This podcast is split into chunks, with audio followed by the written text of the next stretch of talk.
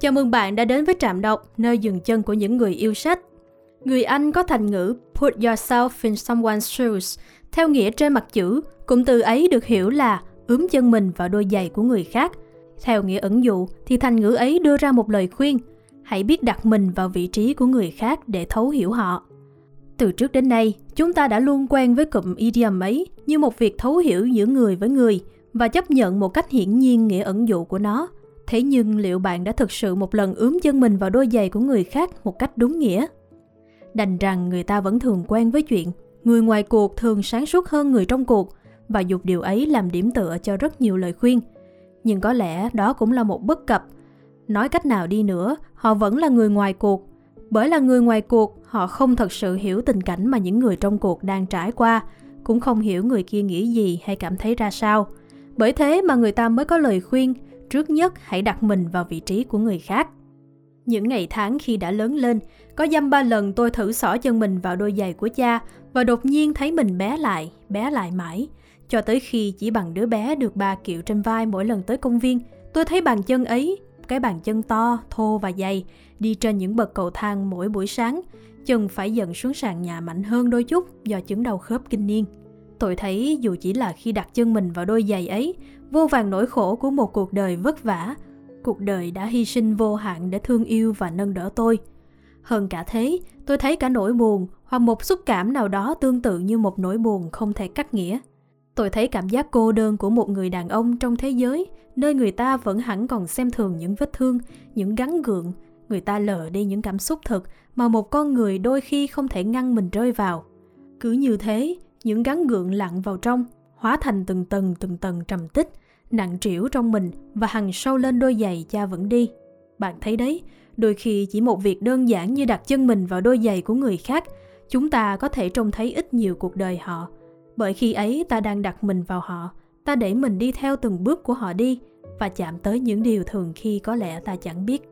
Nhưng chúng ta thường chẳng làm điều ấy, chúng ta không ướm chân mình vào đôi giày của người khác, hay nói cách khác, không đặt mình vào vị trí của họ. Bởi thế khi có ai đó gặp khó khăn, trong quá trình giúp đỡ họ, ta lại dễ dàng rơi vào bẫy, một cái bẫy quá tươi sáng, quá đẹp đẽ và quá tốt, tích cực độc hại. Tích cực là một điều tốt, nhưng tích cực độc hại thì không. Vậy thế nào là tích cực độc hại? Nhiều người trong số chúng ta có thói quen an ủi người khác bằng lời hãy vui lên hay mọi thứ đâu có tồi tệ đến thế.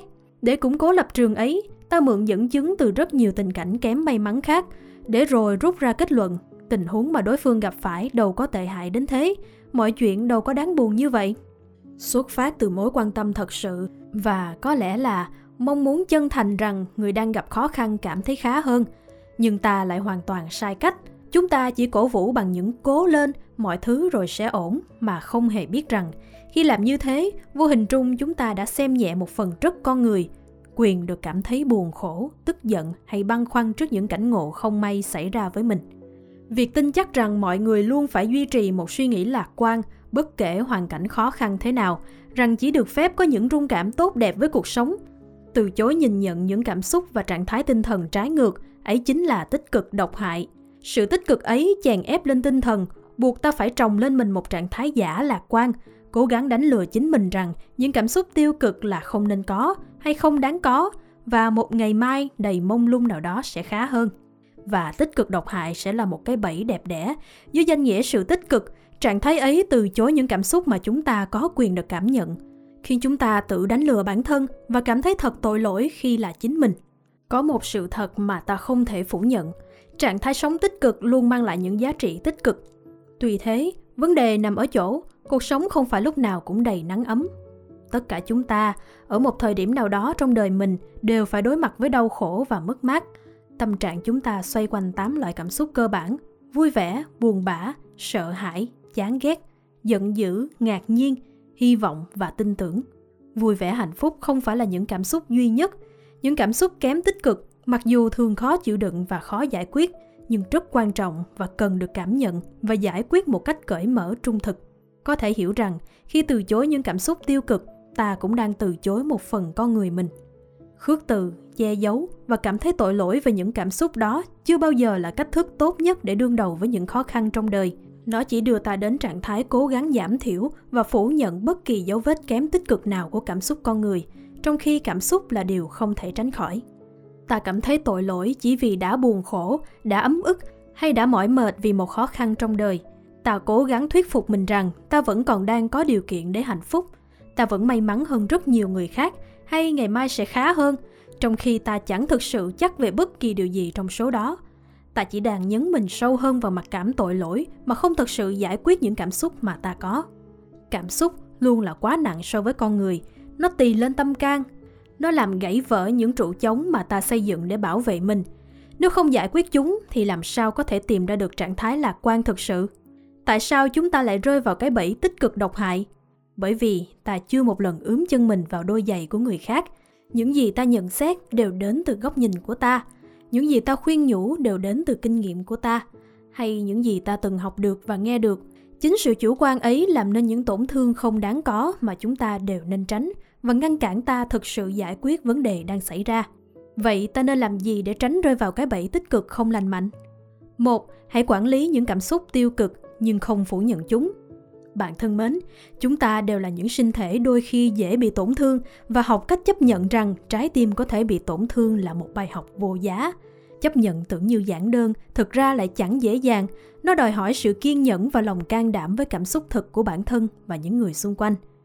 Tuy thế, chấp nhận cảm xúc tiêu cực không có nghĩa là dùng chúng để đánh lừa chính mình hay tạo ra một cái cớ để co mình lại, từ chối nỗ lực và phát triển. Sự chấp nhận là bước đầu tiên để giải quyết khó khăn và sau khi nút thắt đã được gỡ bỏ, ta cần cố gắng bằng tất cả những gì có thể để gây dựng lại một động lực để bước tiếp. 2. Tập trung lắng nghe người khác và thể hiện sự ủng hộ của mình. Khi ai đó giải bày những cảm xúc và khó khăn mà họ gặp phải, đừng áp lên họ những lời động viên độc hại. Thay vào đó, hãy cho họ biết rằng những gì họ đang cảm thấy là có lý.